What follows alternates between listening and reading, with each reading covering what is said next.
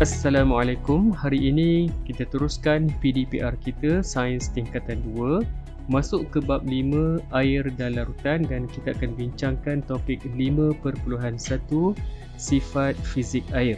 Jadi murid-murid semua diminta bersedia okey di hadapan anda masing-masing dengan buku teks Sains Tingkatan 2 terus ke muka surat 96.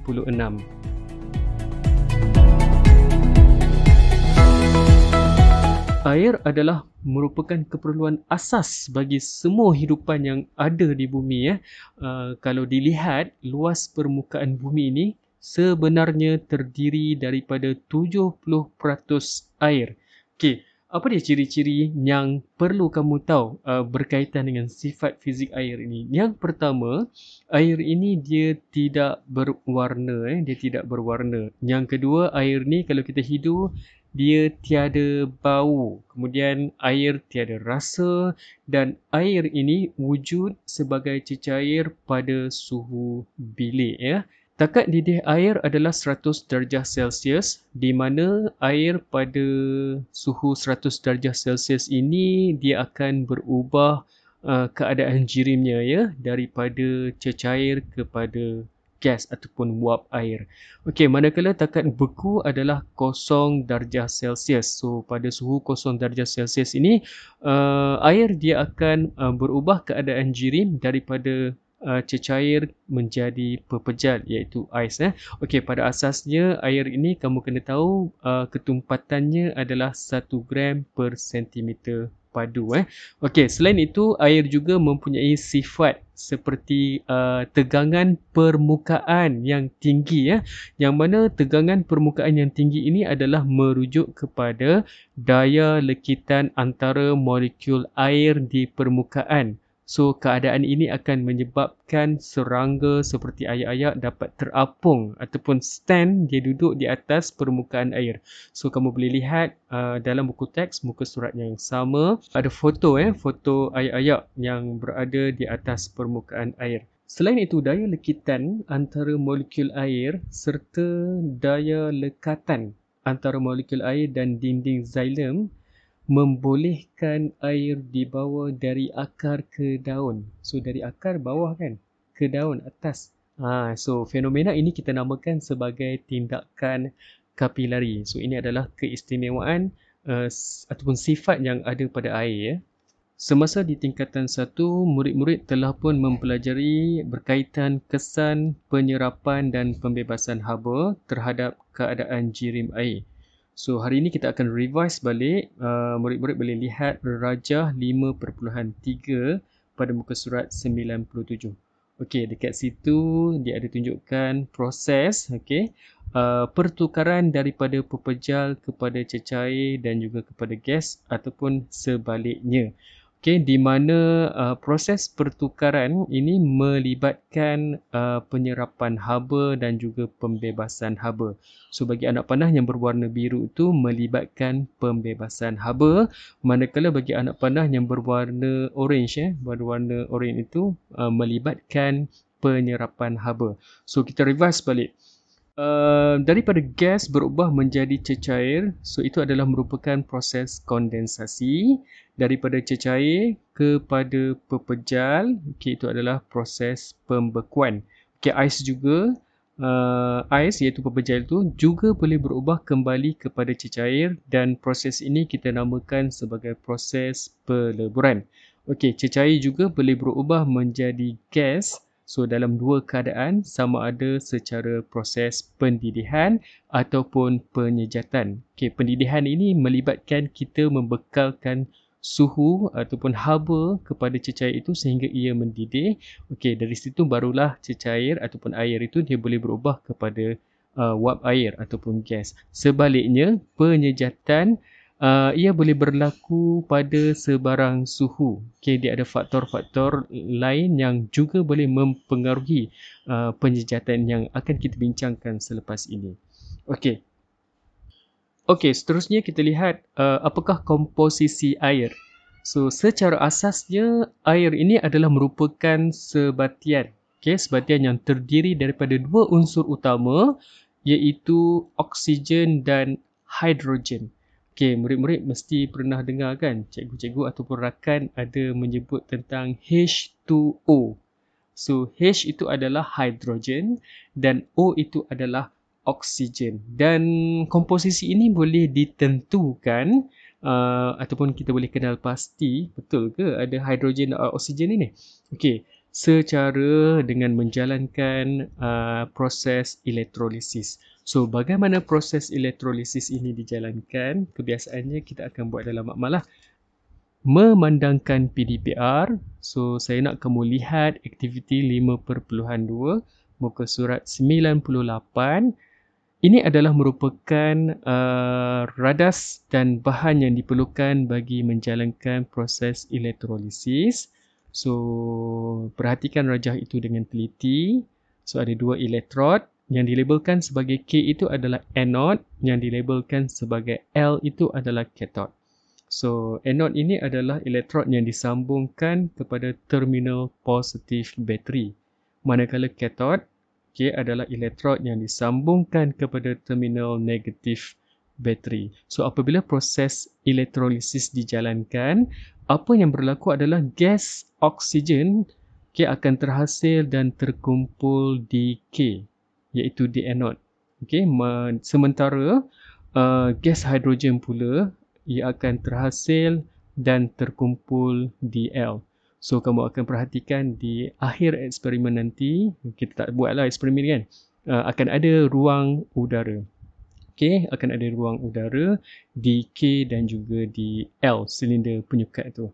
So nak buktikan gas uh, hidrogen ini biasanya kita akan menggunakan kayu uji menyala. Eh. So bila kita uji dia akan uh, menghasilkan bunyi pop.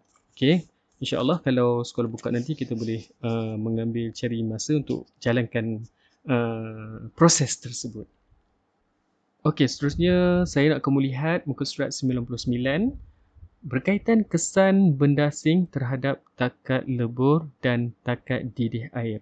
So benda asing ni, okay, benda asing adalah uh, sesuatu bahan yang selain daripada air. Kita masukkan ke dalam air. Okay, contohnya kita larutkan gula ke dalam air ataupun kita larutkan garam ke dalam air. So garam dan gula itu adalah bukan air. So kita masukkan ke dalam air maka garam dan gula itu kita panggil sebagai bendasing. Okey eh. So, apa kesan bendasing ni terhadap takat lebur dan takat didih air? Okey, saya terangkan dulu takat didih air. Uh, di awal tadi, uh, cikgu telah bagi tahu eh bahawa takat didih air adalah 100 darjah Celsius. So kalau kita masukkan benda asing, garam ke gula ke, okey kalau tengok dalam buku teks tu dia letakkan oh tu sup ayam kan. Maksudnya ada bahan lah dalam tu. Ada ayam, ada garam, ada carrot dan sebagainya, ada kentang kan. Ha, so maksudnya ada banyak benda asing kat situ. Ha, jadi air saja kalau mendidih 100 darjah Celsius. Kalau ada benda asing, dia bukan lagi 100 darjah Celsius. Okay, takat didih air bukan lagi 100 darjah Celsius. Sebaliknya, takat didih air adalah melebihi 100 darjah Celsius. So, dia akan bertambah. Uh, mungkin 102 darjah Celsius, 103, okay. Uh, dia bergantung kepada uh, bendasi yang kita masukkan. Yang itu kita kena buat eksperimen, ya. Alright. So, bagaimana pula dengan takat lebur? Okay, takat lebur ni apa? Takat lebur air 0 darjah Celsius. Okay, takat lebur adalah di mana uh, air itu bertukar menjadi ais ataupun ais dia melebur menjadi cecair. Okay, so bila ada benda asing, takat lebur air akan menurun. So apa maksud menurun? Okay, takat lebur tadi kosong darjah Celsius. So dia akan menurun menjadi mungkin negatif 1 darjah Celsius, mungkin negatif 2, negatif 3 ataupun negatif 4 darjah Celsius. So dia akan menurun. Okay, tujuan dia, uh, dia ada aplikasi dia lah. Uh, macam kamu, uh, macam kita nak nak apa nak lambatkan orang zaman dulu kan. Orang zaman dulu dia kalau nak lambatkan ais itu daripada cair dia orang uh, salut. Uh, salut ke? Dia orang balut kot eh. Uh, ataupun dia orang tutup dengan sekam sekam padi.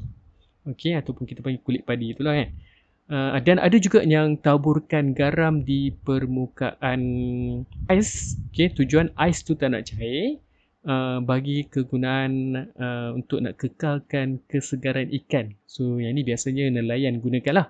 Uh, okay, itu adalah berkaitan dengan kesan bendasing terhadap takat didih dan juga takat lebur air. Eh. So ingat eh, uh, bendasing kalau takat didih air kesan bendasing takat didih air meningkat kalau takat lebur air menurun. Okey, seterusnya kita akan bincangkan tentang penyejatan air. Kamu boleh lihat buku teks muka surat 101. Okey, proses penyejatan air ini adalah proses yang berlaku di permukaan air eh untuk menukarkan air kepada wap air dan ia berlaku pada sebarang suhu. Walau bagaimanapun, uh, kadar penyejatan air ini bergantung kepada beberapa faktor. Okay, ada peta minda ya, kalau kamu boleh lihat di muka surat 104. So, ada empat faktor yang boleh mempengaruhi kadar penyejatan air. So, faktor yang pertama adalah kelembapan udara. So, udara yang mempunyai kelembapan yang tinggi, uh, dia akan menyebabkan kadar penyejatan air itu berkurang. Sebaliknya, kalau kelembapan udara rendah ataupun kita katakan sebagai udara yang kering, so kalau ada banyak udara yang kering, uh, maka pada waktu ini kadar penyejatan air akan meningkat. Okey, itu yang pertama eh. So yang kedua adalah suhu persekitaran. Okey, so apabila suhu persekitaran meningkat, alright. So pada waktu ini uh, kadar penyejatan air turut akan meningkat. Okey, kerana kita sedia maklum uh, kalau suhu meningkat bermaksud uh, suhu persekitaran itu akan menjadi panas. So kalau panas, uh, sudah pasti kadar penyejatan air akan meningkat. Okey, faktor yang ketiga adalah air yang terdedah. So, yang ini merujuk kepada luas permukaan air yang terdedah. Okey, kalau air di dalam cawan, so kadar penyejatan air dalam cawan sebab cawan dia punya luas permukaan dia kecil. So, jadi kadar penjejatan dia adalah rendah lah. Uh, sebaliknya, kalau luas permukaan air itu adalah luas, sebagai contoh air di dalam dalam besen okey uh, so air yang di dalam besen tu mempunyai kadar uh, penyejatan yang lebih tinggi ataupun macam air kita kita uh, curah curah di lantai. Uh, so air yang yang berada di lantai luas permukaan dia yang terdedah kepada Uh, mungkin aliran udara uh, lebih lebih lebih besar. So bermaksud air yang kita curah kat lantai tu adalah lebih tinggi kadar penyejatan dia Okey, faktor yang keempat adalah pergerakan udara. Pergerakan udara akan membawa uh, wap air di dalam udara ke tempat lain. Eh. So, tiupan angin yang kuat akan menyebabkan udara di atas permukaan air menjadi kering dan menggalakkan penyejatan air. Okey, so pergerakan udara ini uh, sekiranya ada pergerakan udara maka kadar penyejatan air akan meningkat. Okey, berbanding uh, di kawasan yang tak ada tiupan udara uh, maka kadar penyejatan air dia adalah rendah. Apakah aplikasi penyejatan air dalam kehidupan seharian kita? Kamu boleh lihat uh, dalam buku teks muka surat 105. Yang pertama, pakaian yang disidai di ampaian mempunyai luas permukaan yang terdedah lebih besar. Oleh itu, pakaian ini akan lebih cepat kering. Okey, yang kedua, garam di laut diperolehi daripada air laut melalui penyejatan air. Yang ketiga, Uh, makanan laut yang dikeringkan dapat diasing dapat disimpan eh dapat disimpan lebih lama kerana mikroorganisma dia tidak dapat hidup tanpa air. So makanan akan lebih tahan lama lah. So contoh dia adalah ikan kering, udang kering, uh, termasuklah ikan bilis kan. Okey, yang keempat adalah pengering rambut yang mengeluarkan udara panas dapat meningkatkan suhu lalu mempercepatkan proses penyejatan air. Jadi rambut kamu yang basah bila guna pengering rambut so rambut kita akan lebih cepat kering ataupun pergi makan dekat KFC lepas basuh tangan kan kita ada guna blower tu. So blower tu udara dia agak panas kan so tangan kita cepatlah kering kan. Baiklah, setakat itu sahaja kelas kita hari ini. Saya mohon uh, murid-murid melengkapkan nota ringkas dan modul Sains SPS okay, seperti mana yang saya maklumkan di dalam grup Telegram dan kita berjumpa dalam kelas berikutnya menerusi uh, sesi voice chat eh, untuk membincangkan jawapan uh, bagi tajuk hari ini. Okay, Assalamualaikum.